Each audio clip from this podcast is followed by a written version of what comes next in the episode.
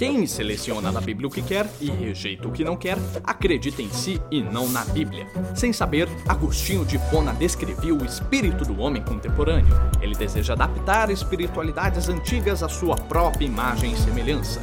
Desejamos um Deus que nos conforte e ajude, mas que não se atreva a nos dar qualquer tipo de responsabilidade.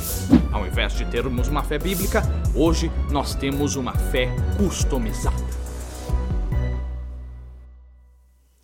Acho que eu não vou nem pegar um copo de água hoje, porque eu tenho medo do que pode acontecer aqui em cima.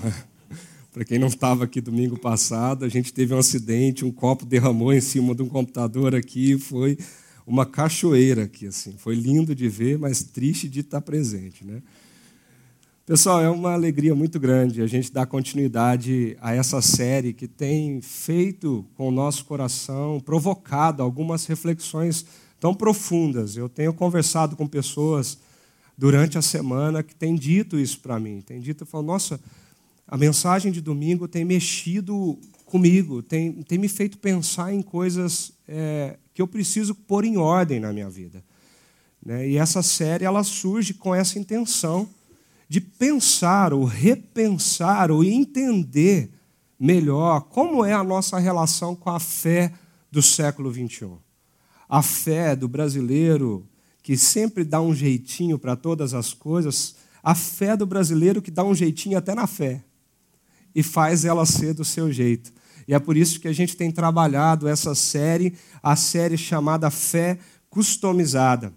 Para você que está chegando agora, ou para você que está nos acompanhando pela internet, e essa é a primeira mensagem que você é, presencia, é, ela se baseia, e o, e o, link de chamada dela durante algumas semanas foi uma frase de Santo Agostinho que dizia o seguinte: a pessoa que seleciona na Bíblia o que quer e rejeita o que não quer, acredita em si e não na Bíblia.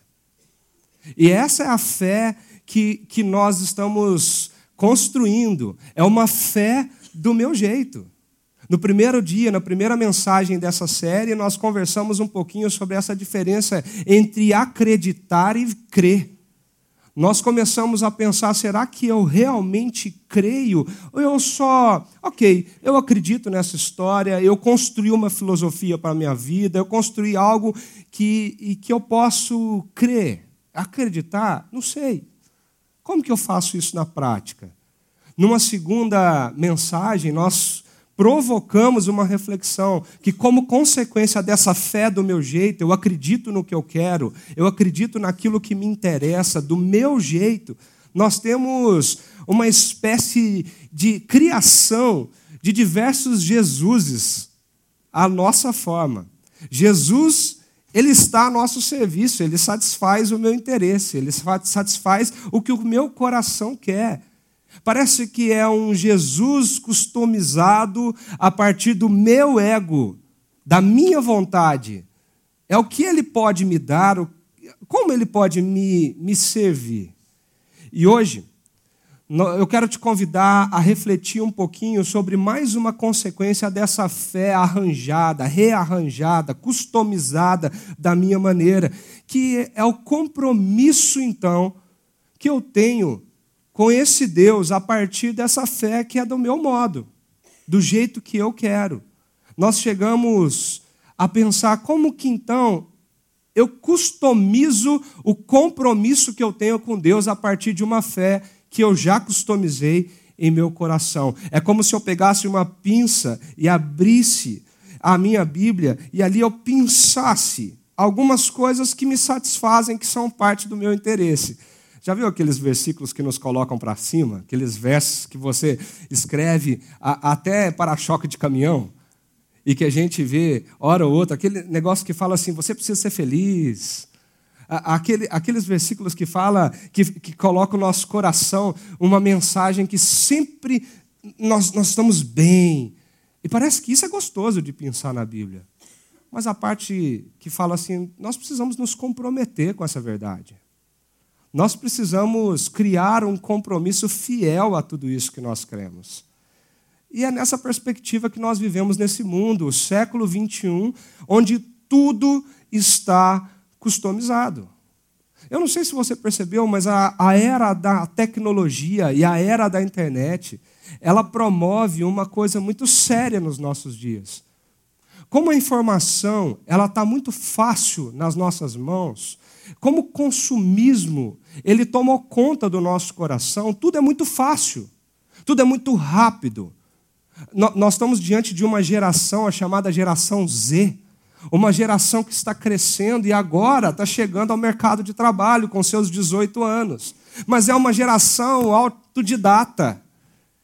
Você, você, não sei se você tem um filho ou convive com alguém de 18 anos. De repente, a pessoa sente, o adolescente ou o jovem sente uma dor de garganta. Aí você fala para ela assim: Eu vou te levar no médico. Aí ela Não, não precisa. Eu já olhei, eu já olhei no, no, na internet.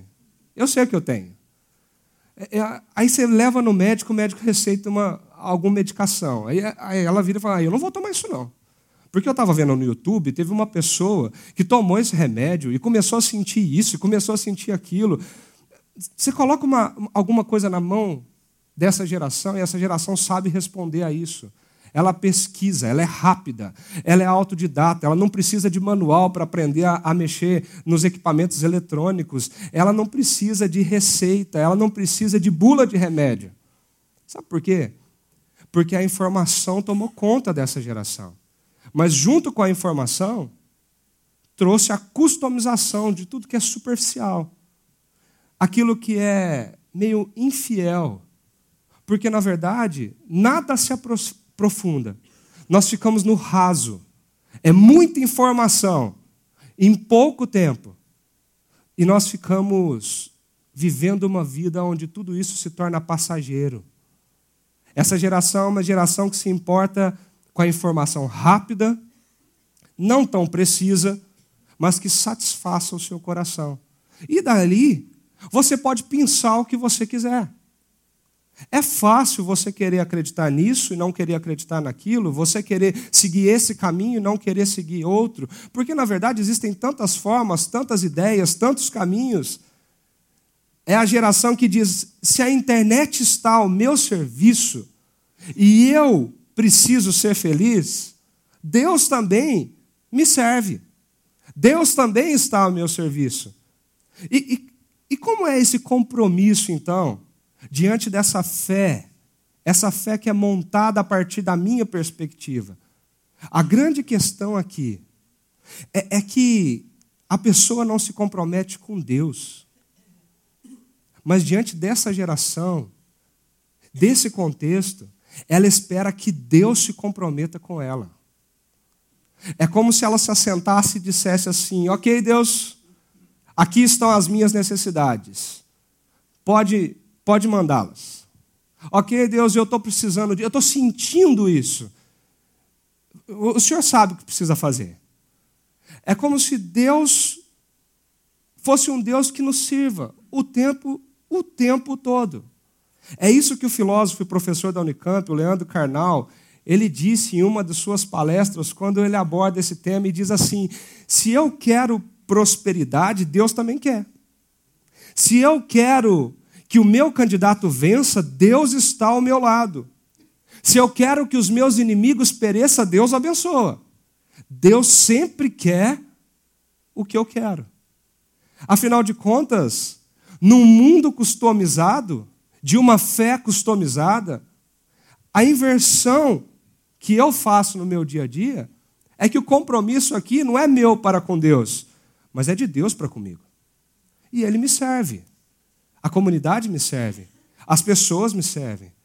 É esse um conceito cunhado por um sociólogo americano chamado Christian Smith, e ele cunhou esse conceito depois de uma pesquisa que ele realizou entre os jovens americanos, e ele chamou isso de deísmo moralista terapêutico. O deísmo moralista terapêutico tem varrido essa geração emergente. E ele fala o seguinte: existe um Deus que criou e ordenou o mundo e cuida da vida humana. Existe um Deus ou uma força superior, existe alguém que criou tudo isso. Ok, isso é fácil de crer. Deus quer que as pessoas sejam boas. E Deus também quer que as pessoas sejam justas. Afinal de contas, é muito melhor ser bonzinho. É muito melhor que nós sejamos pessoas boas. Mas o objetivo da vida é ser feliz, e ponto. É sentir-se bem consigo mesma.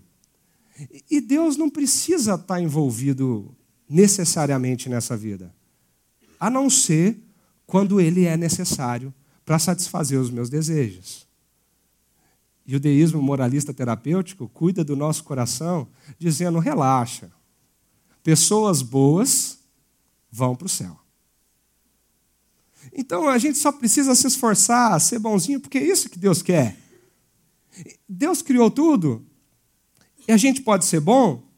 Isso cuida do nosso coração, afaga o nosso ego e a gente tem a certeza de que ninguém vai ser condenado, de ninguém vai ser punido, tudo está certo, todo mundo vai para o céu. E nós ficamos iludidos nessa história. O compromisso agora é firmado. Eu posso comprometer do jeito que eu que der. Eu posso me comprometer do jeito que eu puder. E John Piper, usando esse conceito de deísmo moralista terapêutico, ele fala que nós vivemos hoje um cristianismo sem Cristo. Porque nós nos comprometemos com a instituição cristianismo, mas não com o Cristo do cristianismo. Ele fala o seguinte: o cristianismo sem Cristo é deísta, visto que não é mais Deus quem governa as coisas, e sim o homem. É moralista, visto que existe o imperativo: faça mais, esforce mais. E é terapêutico, visto que não há pecado nem culpa a serem perdoados por Deus, mas apenas os pesos e sentimentos de culpa por não corresponder às expectativas de si mesmo ou de outros seres humanos. Nós vivemos uma espécie de religiosidade onde eu me comprometo com o que eu quero, eu não preciso temer nada e Deus está a meu serviço. Ou seja, Deus é bom, ele quer pessoas boas. E se Deus é bom e eu sou bom, relaxa. O importante é ser feliz. E a partir dessa perspectiva, nós vivemos uma, uma religiosidade que nos ilude e que nos leva a um compromisso do meu jeito, da minha maneira. Um compromisso que eu customizo, que eu monto, eu olho para a minha vida e olho para a realidade de quem Deus é na minha vida e eu monto o jeito que eu quero me comprometer. Eu olho para mim, me coloco no centro da minha história e digo que todas as outras coisas, que todas as outras pessoas, que todas as esferas da vida, incluindo aquele que criou todas as coisas, sirva ao meu interesse, sirva às minhas necessidades, sirva à minha vontade. Eu não sei você, mas quantas vezes nós sentamos no sofá e parece que temos aquela sensação de que Deus tem que responder à nossa oração. Deus tem que me dar isso. Eu estou pedindo. Ele precisa me entender. Ele precisa me dar aquilo que eu quero. Eu, eu quero muito isso. Você já sentiu isso? Alguma vez no seu coração, talvez você orou e disse: Deus precisa me ouvir, Deus precisa me atender. Talvez nós estamos tão impregnados com esse deísmo moralista terapêutico, com esse compromisso do meu jeito, customizado à minha intenção, à minha vontade, à minha maneira, que nós precisamos mudar um pouco a perspectiva do que é fé para nós. Existe uma história no Antigo Testamento que nos ensina muito sobre isso. Um compromisso do meu jeito que foi transformado em um compromisso conforme a vontade de Deus. Essa história é a história de um comandante do exército da Síria chamado Naamã. Se encontra em 2 Reis, capítulo 5. E é uma história que tem muito, mas muito a nos ensinar sobre o desafio do compromisso real e fiel com quem Deus é e não com quem eu sou. Olha só o que o texto de 2 Reis, capítulo 5, vem mostrar sobre o compromisso do meu jeito de Namã. Primeiramente, um compromisso consigo mesmo. E o texto diz assim: Namã comandante do exército do rei da Síria, era muito respeitado e honrado pelo seu senhor, pois por meio dele o Senhor dera vitória à Síria. Mas esse grande guerreiro ficou leproso. Quem era Namã? Namã era o estereótipo de um homem bem-sucedido. Pensa em uma pessoa que era invejada naquela época. Porque ele comandava, simplesmente comandava, o maior exército da grande potência mundial da época dele. Namã era aquele cara que tinha poder, que tinha prestígio, que tinha dinheiro. Ele é o tipo do cara que podia dizer: Eu não preciso de Deus. A, minha geladeira está cheia, a minha vida está boa, eu tenho tudo que eu quero, eu não preciso de Deus, eu, eu me sustento, eu me proveio, eu, eu, eu, eu tenho tudo que eu preciso. Mas ele vive nessa ilusão da sua autossuficiência. Ele era comandante do maior exército do mundo. Ele era muito respeitado, muito honrado. Namã era o cara que passava nas ruas e todo mundo se curvava, porque tinha medo dele. Namã invadiu terras, conquistou pessoas. Namã comandou um exército que matou milhares. Eu não sei se você sabe, mas a Síria era uma das nações mais temidas na questão de guerra. Eles devastavam as populações por onde eles passavam. Eles eram conhecidos como os povos que torturavam. Eles praticavam torturas terríveis quando eles queriam dominar algum povo. Eles chegavam, matavam mulheres, crianças, bebês de colo, matavam animais. Os assírios eram terríveis, temidos. Todo mundo olhava para esse, esse homem e tinha medo dele. Afinal de contas, esse homem era o número um do exército mais temido dessa época. Namã, ele tinha dinheiro, ele tinha poder, ele tinha status. Foi para ele que Deus deu vitória à Síria. Foi para ele, ele comandou o exército que invadiu Israel, que dominou Israel. Ele era um grande e poderoso guerreiro. Se coloca no lugar desse homem. Como que nós, pobres mortais, nos sentiríamos tendo tudo isso nas nossas mãos? Por onde você passa, o povo tem medo. Com quem você quiser conversar, você tem acesso liberado. Dinheiro não é problema para você. Como que você se sentiria com essa ilusão de autossuficiência? Mas essa história já começa no seu primeiro versículo mostrando um mas. Ali diz assim: Mas esse grande guerreiro ficou leproso. Talvez a realidade dessa doença não é tão assustadora para nós hoje como era para aquela época. A, a lepra naquela época era uma sentença de morte. Um homem leproso na época de Namã, ele assinava, ao descobrir a sua doença, o atestado de óbito daqui a uns dias. Ele não podia ficar no meio da sociedade. Ele tinha que ser excluído, ele tinha que ser isolado, porque afinal de contas a lepra passa, a lepra pega. E se ele ficasse no meio da sociedade, qualquer pessoa que entrasse em contato com ele também ficava leproso. Então ele era excluído do meio da cidade, do meio da sociedade.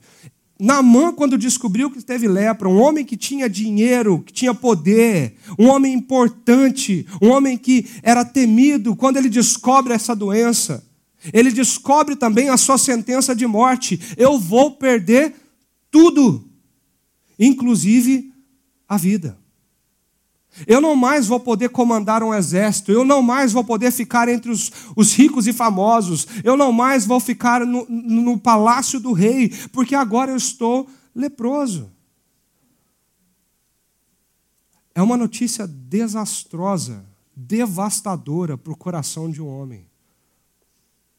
Você imagina estar na sua casa, com a tua família, os teus filhos, e de repente você recebe uma notícia que você está leproso. imediatamente você tem que sair da sua casa e nunca mais pisar ali.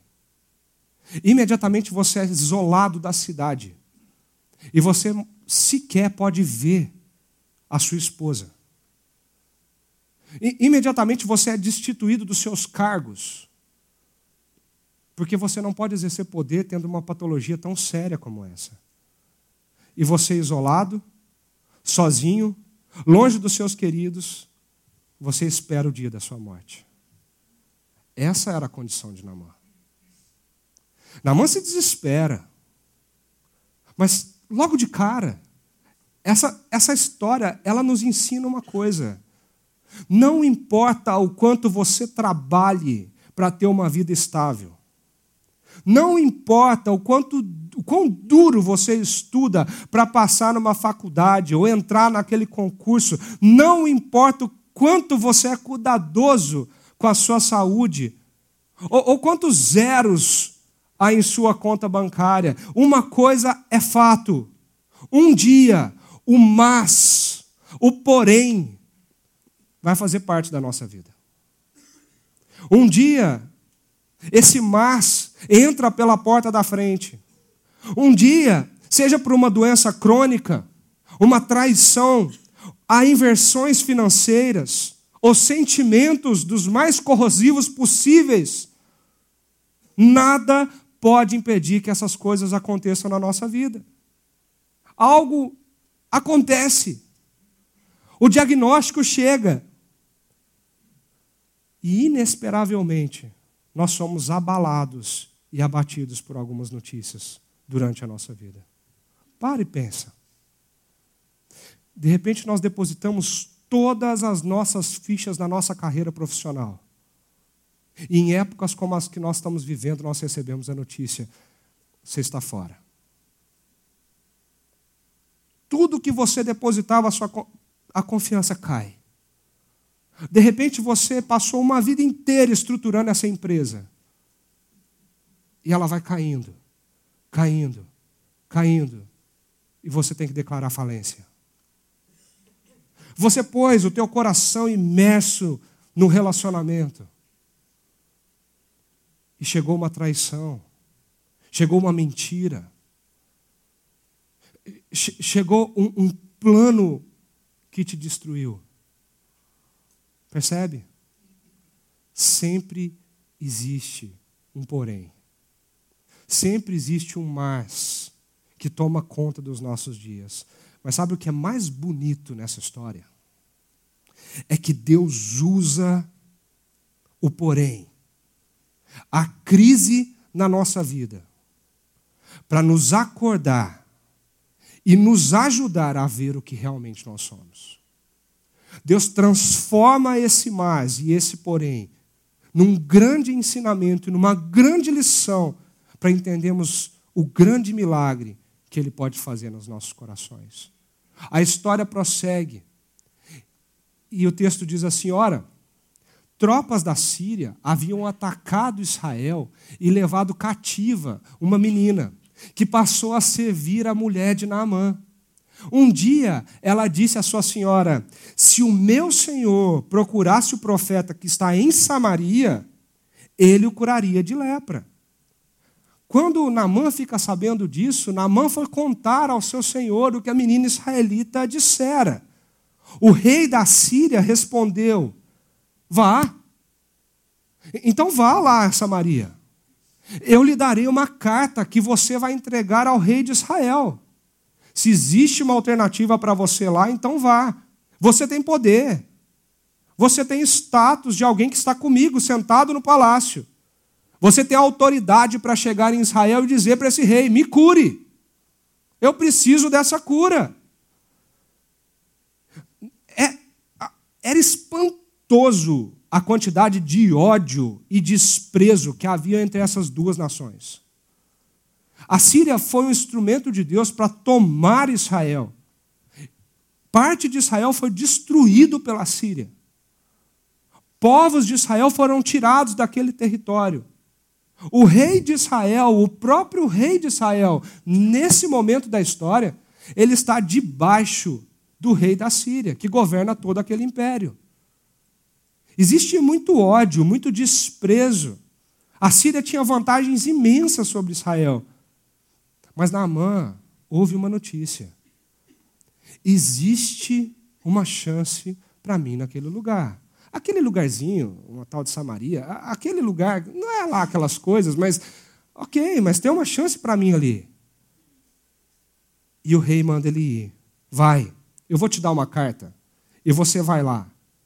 Então Naamã partiu, levando consigo 350 quilos de prata, 72 quilos de ouro e 10 mudas de roupas finas. Na sua mão também a carta que levou ao rei de Israel dizia: Junto com essa carta, estou te enviando o meu oficial Naamã para que o cures da lepra. Pensa, Naamã foi aquele rei com todas as coisas que funcionaria na Síria. Todas as coisas que o mundo podia dar para aquele homem, as conexões, o dinheiro, o poder, a destreza, a única coisa que ele queria, a cura. Tem que ser agora, tem que ser desse jeito. Na minha vida, eu vou lá e vou fazer isso acontecer. Quando Naamã ouve que existe um profeta de Deus que pode curar a sua doença, ele leva consigo uma fortuna com ele. E uma carta que era a verdadeira carteirada. Você já ouviu falar de alguém carteirando em algum lugar? Quando chega com a carteira de alguma autoridade, ele tem poder, ele tem a carteira mágica, que de repente ele mostra para alguém e ele entra onde ele quer. Namã foi o, foi o cara que chegou para o rei de Israel falando assim: pronto, é só dar uma carteirada aqui e eu consigo a cura dessa doença. Ele foi com tudo. Mas não foi bem assim que aconteceu. É engraçado que isso, isso me toma de uma reflexão. Como que era o compromisso de Namã? Era um compromisso consigo mesmo. Vocês percebem? Namã tinha um compromisso com o que ele era. Eu tenho poder. Eu, eu sou um alto oficial do exército da Síria. Cuidado como vocês falam comigo. Cuidado pelas portas que eu entro, cuidado o território que eu piso. E Naamã tinha um alto compromisso com aquilo que ele era.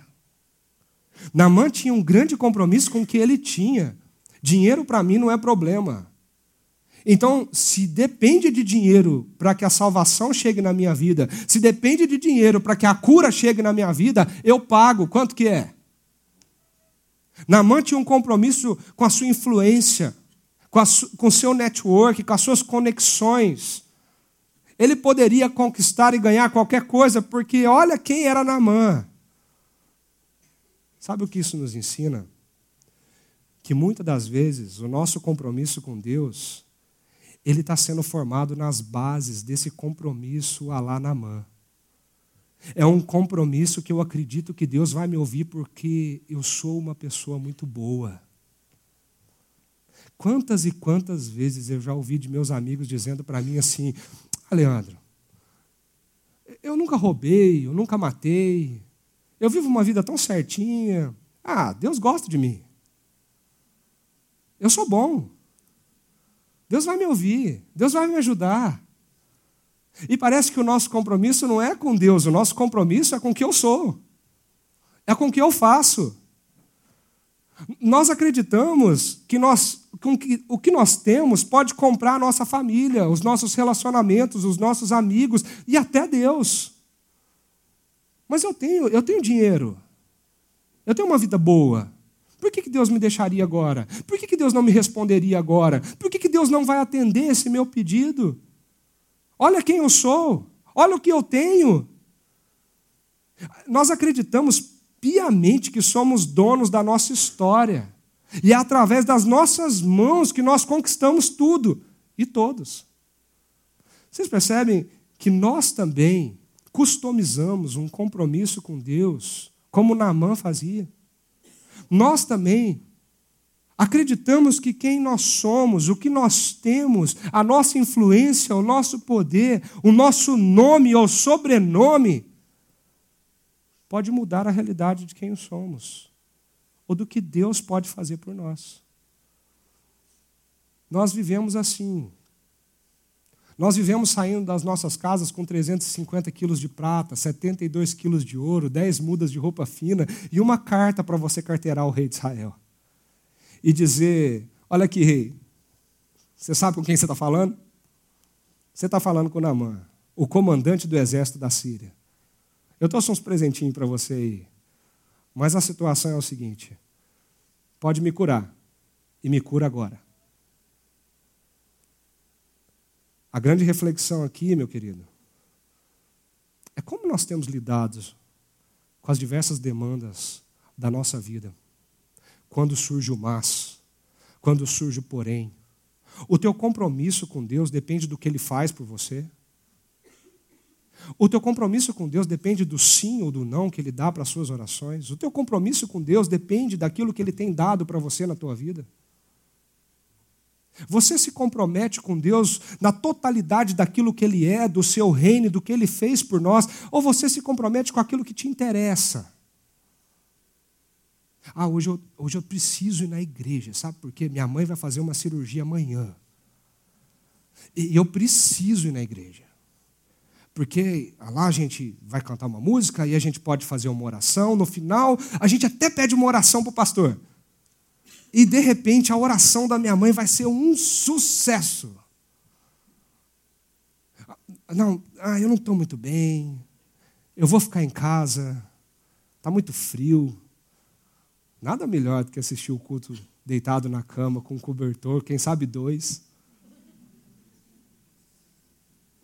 Ou meu coração está meio azedo. Eu não quero saber desse negócio de igreja, eu não quero saber desse negócio de Jesus. De, calma, deixa eu melhorar.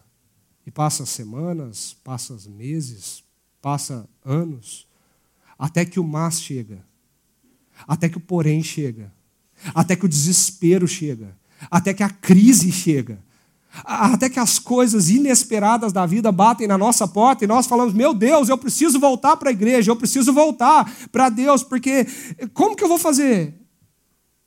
Quem vai poder me salvar? Namã estava altamente comprometido consigo mesmo.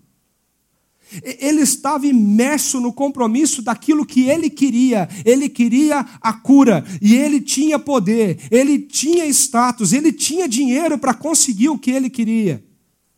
Custe o que custar, custe quem custar. Ele estava disposto a usar tudo e todos para conseguir o seu propósito.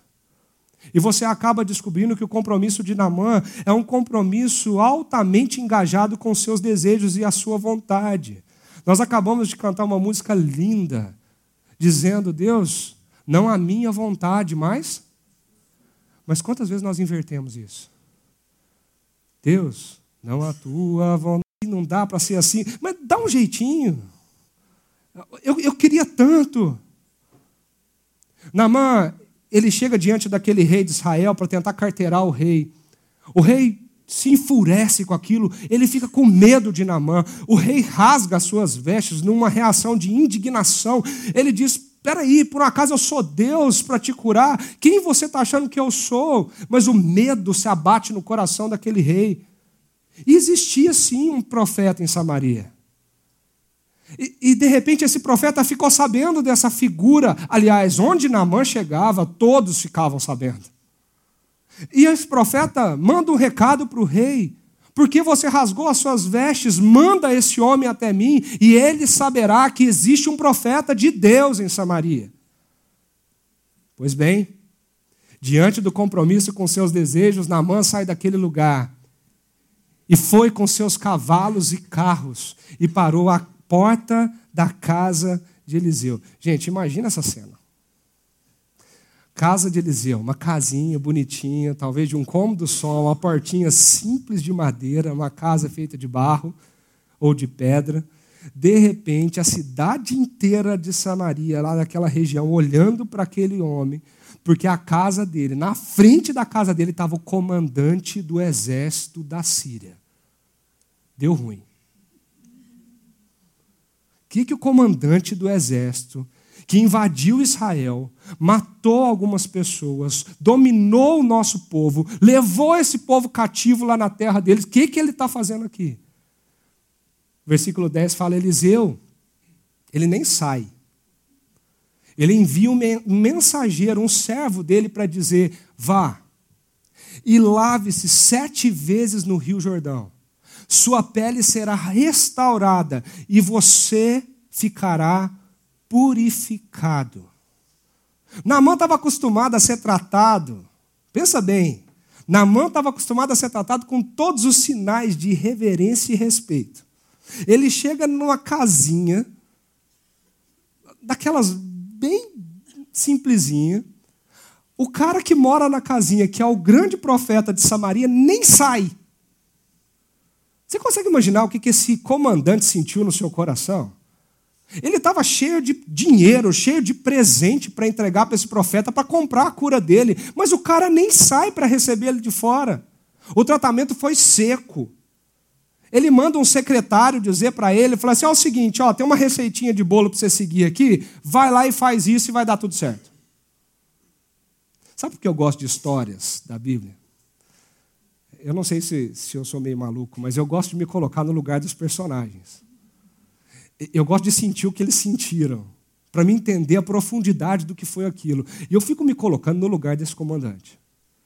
Todo orgulhoso, todo pomposo, com aquela farda, aqueles cavalos bem penteados, aquele exército do seu lado, diante de uma casinha furreca, de um profeta, de um Deus pequenininho, de uma cidade pequenininha, e de repente, pensa, o cara nem sai para me receber.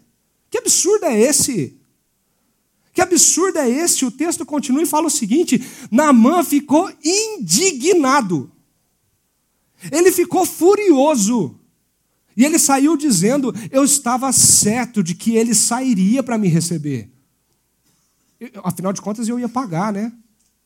Ele invocaria em pé o nome do Senhor, o seu Deus, moveria a mão sobre o lugar afetado e me curaria de lepra. Namã tinha na mente até como que o ritual de cura ia acontecer. Eu vou chegar lá, é o seguinte, eu tenho dinheiro para te pagar, pode me curar. E sai o profeta, talvez os anjos cantam, e ele invoca o Senhor, em pé do lado do comandante. Imagina que o comandante ia se ajoelhar. O profeta que se ajoelhe. Ele moveria como num passe de mágica e de repente estava curado mas na mãe é frustrado. Esse eu posso, eu faço, eu consigo de Namã foi jogado por terra. O jeito de Namã não foi o jeito de Deus.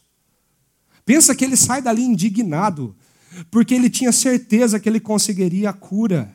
Ele tinha certeza que ele conseguiria aquilo porque ele ia pagar por aquilo.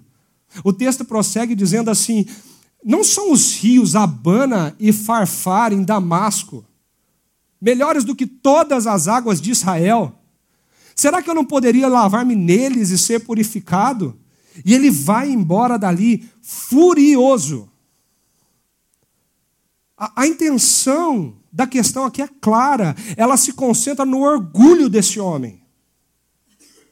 Namã era um homem orgulhoso que lutava contra o orgulho um poderoso rico, tentando aceitar uma cura gratuita, se lavando num local como aquele, ele se considerava melhor e maior do que todo mundo. Peraí, os rios da Síria são muito melhores que os rios de Israel. E esse profetinha me manda lavar no Rio Jordão. Eu não sei, eu não sei se, se, se você sabe, mas o Rio Jordão ficava a cerca de 30 quilômetros dali da casa daquele profeta. Era um rio considerado de águas barrentas. Um, um rio é considerado por muitos um rio sujo, não dava para nadar no Rio Jordão. Agora você imagina aquele homem, o comandante do exército, tirar a sua farda, descer do seu cavalo e mergulhar no meio do barro. Que absurdo. Que absurdo. A indignação de Namã era tanta eu, eu, vejo a cena, ele voltando com seus cavalos, puxando na frente, emburrado, né, com o beiço rolando pelo chão, assim, e, e, ele cavalgando na frente, e de repente os seus servos tentando alcançar ele, até que os seus servos param ele e falam assim: Meu pai, é o seguinte, Se o profeta lhe tivesse pedido alguma coisa difícil, o senhor não faria? Quanto mais quando ele apenas lhe diz que se lave e seja purificado. Gente, Namã era orgulhoso, mas Namã era um homem bom. O seu nome significava agraciado. Essa história quer nos contar algo e mudar a essência do que nós somos. Namã luta com essas fendas terríveis da alma. Ele luta contra o orgulho. Ele tem uma batalha no seu coração, o dinheiro, o poder, aquilo que ele é, aquilo que ele tem, aquilo que ele pode fazer, tudo que ele já conquistou pela Síria. Ele está lutando contra isso, mas pensa, Namã está desesperado por causa daquela doença. Ele é praticamente um morto-vivo. E de repente, ele escuta uma escrava dizendo para ele: vai até Israel que você pode ser curado, e ele vai. Ele vai no rei, e o rei diz para eles, braveja com ele, fala: Quem que você pensa que eu sou para te curar? Namã dá meia volta e vai para a casa do profeta. O profeta nem sai para receber Namã, frustrado, decepcionado. Namã tenta voltar para trás e de repente escuta um outro, um outro servo dizendo para ele: Se fosse difícil, você não fazia? Por que, que você não faz? Se coloca no lugar desse homem, gente. Você está clamando pela vida no meio da morte. Você está clamando para viver no meio de um diagnóstico terminal. Você está fadado à morte. Mas tudo isso, tudo isso, fazia parte do que estava por vir. O grande milagre que Deus estava prestes a realizar na vida daquele homem e que mudaria toda a sua história. E detalhe: Deus usa coisas ridiculamente simples e insignificantes para nos colocar onde nós deveríamos estar, para que nós venhamos a reconhecer onde é que o nosso coração deve estar. E aqui vem o grande milagre, aqui vem a grande cura, aqui vem a grande transformação de Namã, porque a grande transformação de Namã não era a cura de uma enfermidade, mas era a cura do seu coração orgulhoso, que se comprometia consigo mesmo, que se comprometia com a sua vontade e com seus desejos. Olha o que o texto diz quando tudo se torna novo. Assim, ele desceu ao Jordão. Ele mergulhou sete vezes, conforme a ordem do homem de Deus, e foi purificado. Sua pele tornou-se como a de uma criança. Está aqui o tratamento estético mais eficiente de toda Samaria mergulha nos barros de Jordão e a sua pele se tornará como de uma criança. Ele foi, gente. Sabe o que é bonito aqui? É que ele deixou tudo o que ele era, tudo o que ele tinha. Ele deu ouvido a escravos. E ele obedeceu aquele profeta, mesmo nem ter visto seus olhos. Eu fico imaginando o coração de Namã descendo naquele barro, aquele, aquele rio esquisito, e ele mergulha uma vez e sai. Ele mergulha pela segunda vez e sai. E quanto mais ele mergulhava, mais cheio de barra ele ficava. Ele mergulha pela terceira vez e sai. Ele mergulha pela quarta. Você imagina a expectativa desse homem, gente? Eu estou morto, eu preciso ser curado. Ele falou que isso ia dar certo, eu estou acreditando que vai dar certo, e vai, e mergulha, e sai, e mergulha, e sai. Quando ele mergulha pela sétima vez, eu imagino que ele deve ter, ter limpado o barro, assim, para poder ver se teve resultado. Mas aquele homem fica limpo. E a palavra aqui é que aquele homem ficou purificado. Por que não curado? Por que, que a Bíblia usa a palavra purificado? Porque a cura e o milagre que aconteceu na vida desse homem não se reflete a cura de uma enfermidade externa. O grande milagre na vida de Naamã se deu no seu coração. Foi quando Naamã começa a repensar a sua vida, repensar quem ele era, repensar o compromisso que ele tinha com tudo isso que se seguia. O texto prossegue dizendo que aquele homem sai. Então, Naamã toda a sua comitiva volta para a Síria na casa. Oh, não. Então, Naamã e toda a sua comitiva volta à casa do homem de Deus. Ele podia ter ido embora. Ele podia ter ido para a Síria, ele podia ter ido para a casa do rei, dizer para o rei da Síria, falar, deu certo. Ele voltou. Ele voltou porque ele obedeceu. E a gratidão agora faz parte de um novo caráter, de um novo caráter na vida daquele homem.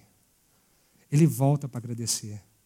Eu me lembro de uma história que Jesus contou uma vez de dez leprosos. E quando aqueles dez leprosos chegaram na frente de Jesus, Jesus diz simplesmente para aqueles homens: vão se apresentar no templo. Ele não faz um movimento mágico igual na mãe esperava, ele não fica em pé do lado daqueles dez homens e invoca o nome do Senhor. Jesus só olha para aqueles dez homens e diz: vá. E aqueles homens vão, eles obedecem. E a Bíblia fala que no meio do caminho aqueles homens foram totalmente curados. Mas de repente um volta. Dos dez, um volta. Se ajoelha diante de Jesus para agradecer e reconhecer quem ele é. Isso me ensina muito. Aquele comandante, pelo status que ele tinha, ele não precisava voltar para agradecer aquele profeta esquisito que nem de fora da casa saiu. Que absurdo. Quem ele pensa que é? Mas sabe o que Deus está mostrando para a gente com essa história? Que o compromisso de Namã muda. O grande milagre foi a mudança de um compromisso do meu jeito, customizado, comigo mesmo, com as minhas vontades e as minhas intenções, para um compromisso que sabe onde está pisando, um compromisso que é grato. Um compromisso de alguém que volta para dizer: Eu quero te agradecer pelo que fez na minha vida. E não para por aí. Porque agora Naamã assume um compromisso contracultural com a verdade que foi revelada para ele naquele dia. Olha só o que o texto fala. Ele diz assim: ao chegar diante do profeta, Naamã lhe disse: Agora sei que não há Deus em nenhum outro lugar senão em Israel. Por favor, aceite um presente do teu servo. Do teu servo. Agora sei que não há Deus em nenhum outro lugar senão em Israel. A verdade tomou conta daquele coração.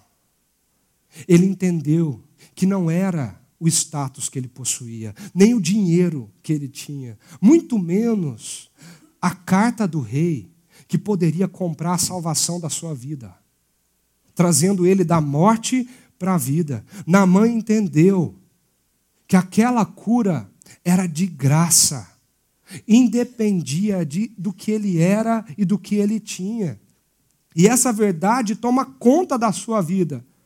E ele grita: agora eu sei quem é Deus, agora eu sei que não existe outro Deus. Sabe o que isso me leva a pensar?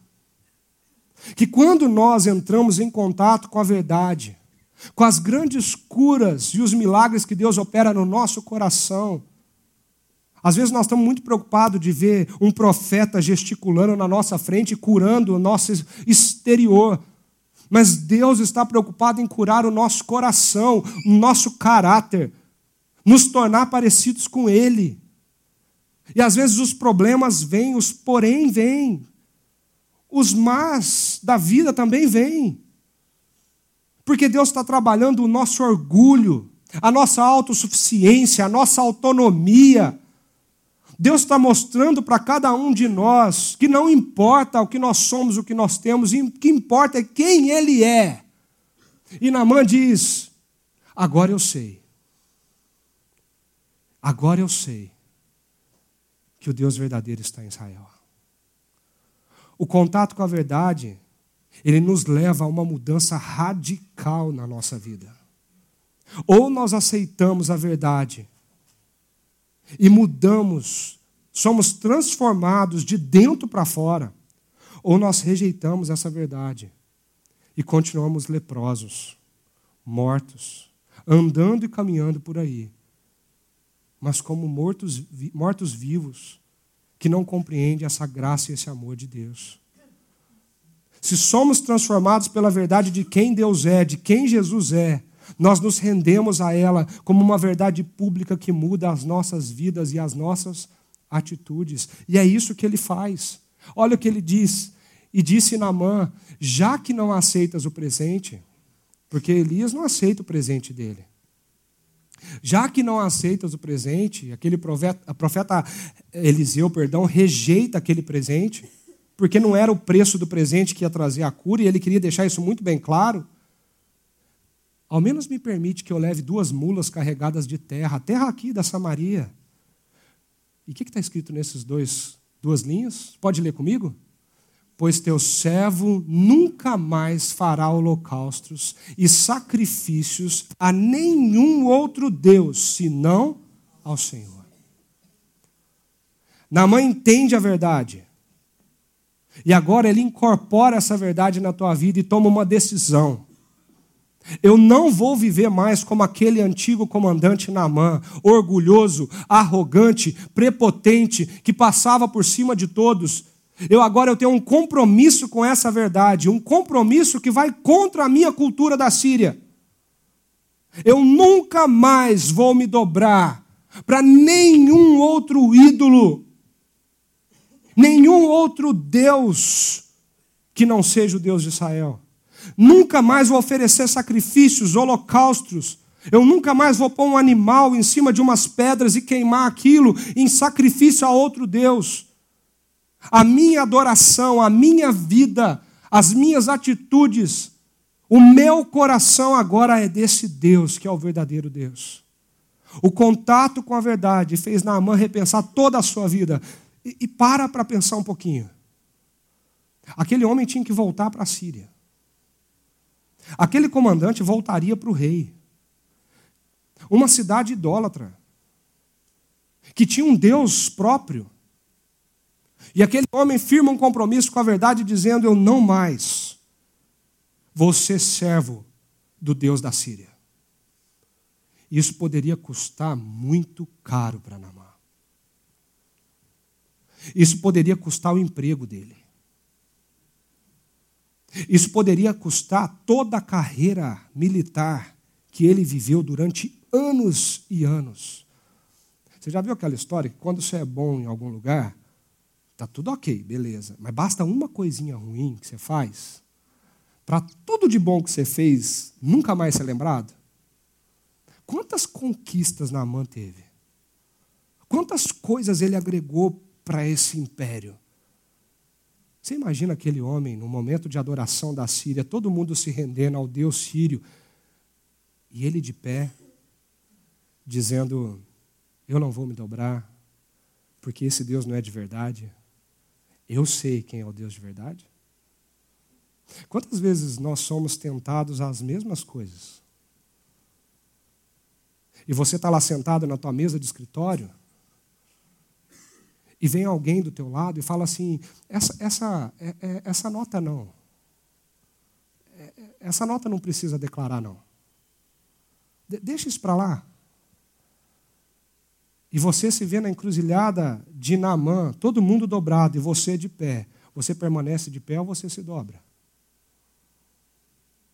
Você vai dizer: não, isso é corrupção. Eu não faço isso, porque isso desagrada meu Deus. Isso pode custar o meu emprego, mas eu não vou fazer isso. Sabe aquela hora em casa que você chega atrasado, talvez sua esposa fica brava, né, brava, e, e você inventa uma desculpinha qualquer para enganá-la, e você faz assim, ah, só uma mentirinha não é de nada. Não faz mal a ninguém. Não é assim que o povo fala? Você vai ficar como na mãe em pé e dizer, não, eu não minto. Ou você vai se render ao que todo mundo faz? Meu querido, quando nós entramos em contato com a verdade, quando nós entramos em contato com o Deus que curou o coração de Namã, Nós assumimos um compromisso que não é do nosso jeito, do nosso interesse, da nossa maneira. Com isso eu me comprometo, mas com isso não. Tem gente que fala assim: eu sou cristão e eu sigo Jesus, mas a área sexual da minha vida, quem manda sou eu. Eu faço do jeito que eu quero, quando eu quero, com quem eu quero, porque quem manda nessa área da minha vida sou eu. Tem gente que fala: eu sou discípulo de Jesus, eu creio em Deus, eu sou um cristão, mas no meu dinheiro, na minha carteira, na minha conta bancária, quem controla sou eu. Tem gente que fala, eu sou cristão. Mas a hora que o porém e o mais chega na vida, meu amigo, o que eu já vi de cristão correndo para tudo quanto é oportunidade de cura, que é longe de Deus, por desespero. Pensa. Como é teu compromisso com esse Jesus? Quando eu penso na história de Naamã, essa frase me vem na cabeça. Nós comumente dizemos que Jesus é o nosso Salvador e o nosso Senhor. Mas sabe qual é a realidade de muitos dos nossos corações? É que nós queremos um Salvador que nos livre da morte. Mas nós não queremos um Senhor que dirija os nossos passos. Nós queremos um Salvador que nos tire da lepra. Um Salvador que nos dê uma perspectiva de vida. Um Salvador que diga: você é bonzinho, você nunca matou, nunca roubou, você é um cara legal, então você vai para o céu, fique tranquilo, aproveite sua vida. O importante é você ser feliz. Mas não me venha dizer o que eu posso ou não posso, o que eu tenho ou não tenho que fazer. Nessa área da minha vida, não. Um teólogo que eu gosto muito, uma vez, escreveu um artigo e ele dizia assim: Nós não estamos perguntando se Cristo é o seu Salvador, mas se Ele é real e verdadeiramente o seu Senhor. Se Ele não é o seu Senhor, então, muito certamente, Ele não é o seu Salvador. Aqueles que não receberam a Cristo Jesus como seu Senhor, e apesar disso, supõem que ele seja o seu Salvador, estão iludidos, e sua esperança se baseia em um alicerce de areia. Porque esses dois nomes, eles não se separam. Essas duas verdades, elas não se separam. Jesus só é o nosso Salvador, que nos livra da lepra do nosso coração e nos coloca de volta em contato com Deus. Se Ele for o Senhor que dirige os nossos passos e transforma a nossa atitude, nos muda de dentro para fora e cria uma nova pessoa em nós. Essa história é muito linda, gente. Essa história nos faz pensar na nossa vida. Se fosse alguém de nós aqui, a pessoa que recebeu o porém de Deus, e Deus está dizendo hoje: você está leproso. Com quem você teria compromisso? Quais seriam as suas atitudes? O que você faria? Essa história ela tem algo muito profundo para a nossa vida. Mas existe algo que chama muita atenção. Existe uma personagem nessa história que passa quase despercebida por todo mundo. Mas ela mostra algo tão constrangedor que pode mudar a essência da nossa vida. A pivô do encontro de Naamã com Deus foi uma pequena donzela israelita. No versículo 2, essa menina aparece e não aparece mais. E, essa menina é uma escrava. Pensa, uma menina, uma criança que foi arrancada da tua terra, foi arrancada da sua casa, arrancada dos seus pais, para ser escrava da esposa do comandante que arrancou ela daquele lugar. Você pode imaginar o quão brutal, o quanto arbitrário foi o sequestro dessa menina sob as ordens do próprio senhor dela? Todos os dias essa menina tinha que acordar e olhar para a cara daquele homem e dizer: Foi ele que me trouxe para cá. Foi sobre as ordens dele que eu estou aqui como escrava. Foi ele que me separou dos meus pais. Foi ele que fez eu sofrer tudo que eu tenho sofrido. A atitude mais realista de qualquer um de nós aqui é olhar para essa menina e, e, e dizendo para Namã: Deixe morrer. Deixa ele morrer. Ele está com lepra. Nossa, graças a Deus. Olha o que ele fez para mim, agora deixa ele. Eu quero mais é que ele morra, porque ele me fez sofrer. Se coloca no lugar dessa menina, gente. Será que nós não sentiríamos esse ódio, essa raiva no nosso coração? Será que nós não olharíamos para essa realidade e agradeceríamos a Deus pela desgraça na vida de Naamã? Mas não é assim que ela age.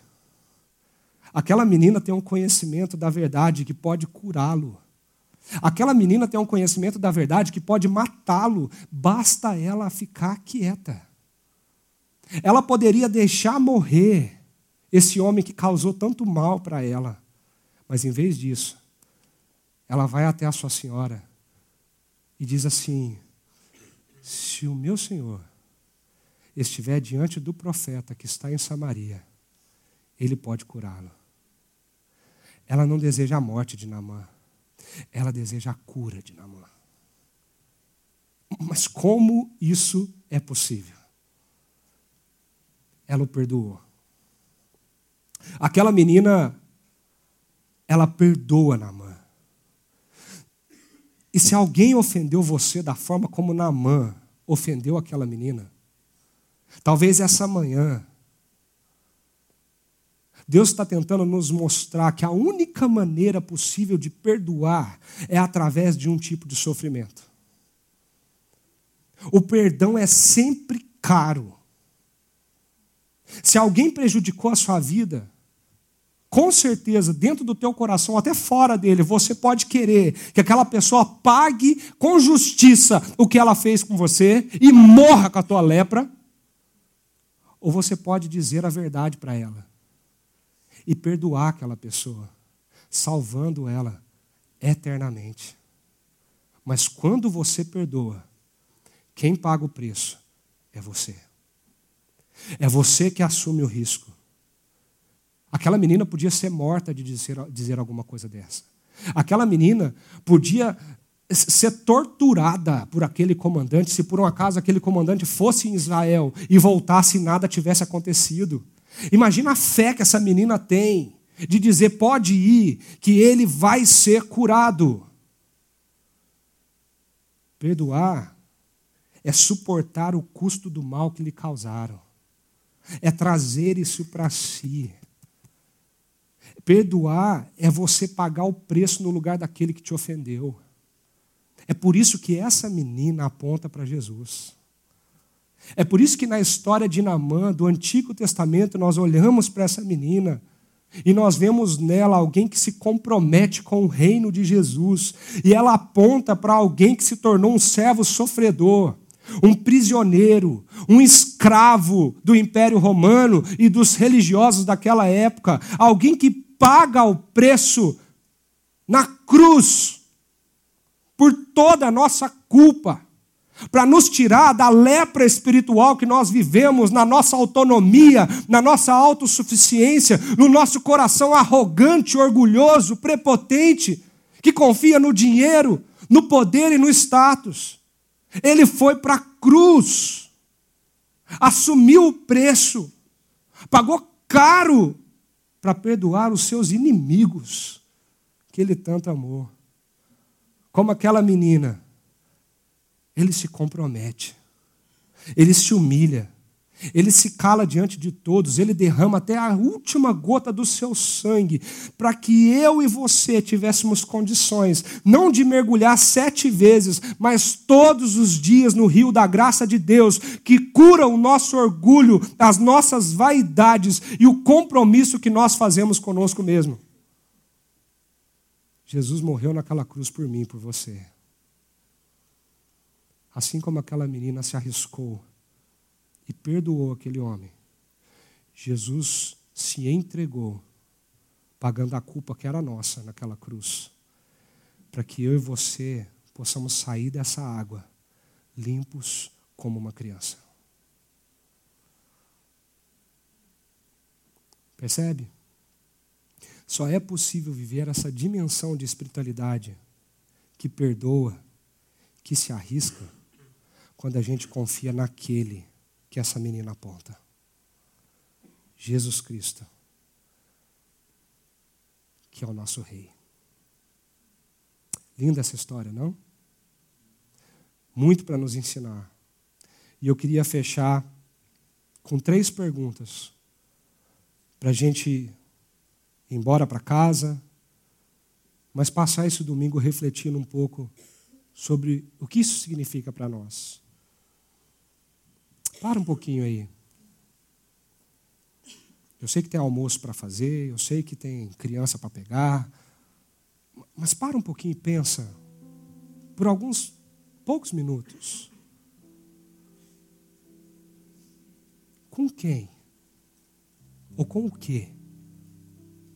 Você realmente está comprometido? Quando você vem aqui de manhã, o seu compromisso é com quem? Quando você levanta cedo para trabalhar, com quem que é o teu compromisso? Eu já perguntei isso para inúmeros jovens, para muitas pessoas. Quando você acorda de manhã na segunda-feira para ir trabalhar, você faz isso por quê? Porque você precisa do dinheiro? Então o teu compromisso é com o dinheiro.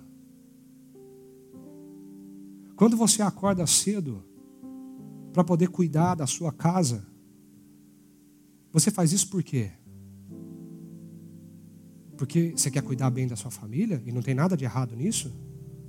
Mas talvez dentro do teu coração o teu compromisso seja muito mais com a tua família do que com Deus que guarda e protege a tua família.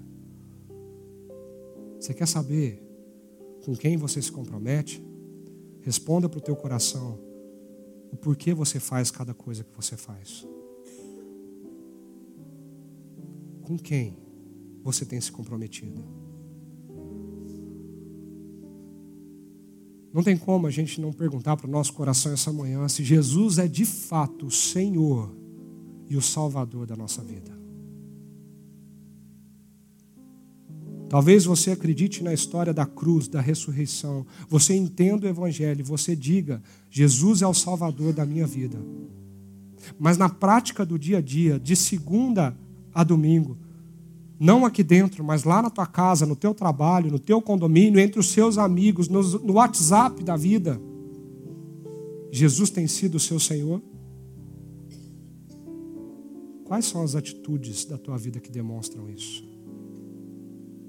E por fim, qual é a grande mudança na sua vida?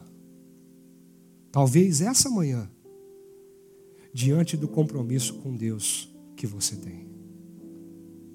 Se você se compromete com Ele, o que, que muda daqui para frente? Você já parou para pensar nisso? Meu amigo, semana passada, o pastor Juliano estava aqui e ele disse o seguinte: se nós confessamos Jesus como Senhor da nossa vida e nada muda na nossa história, existe alguma coisa errada nessa nossa confissão.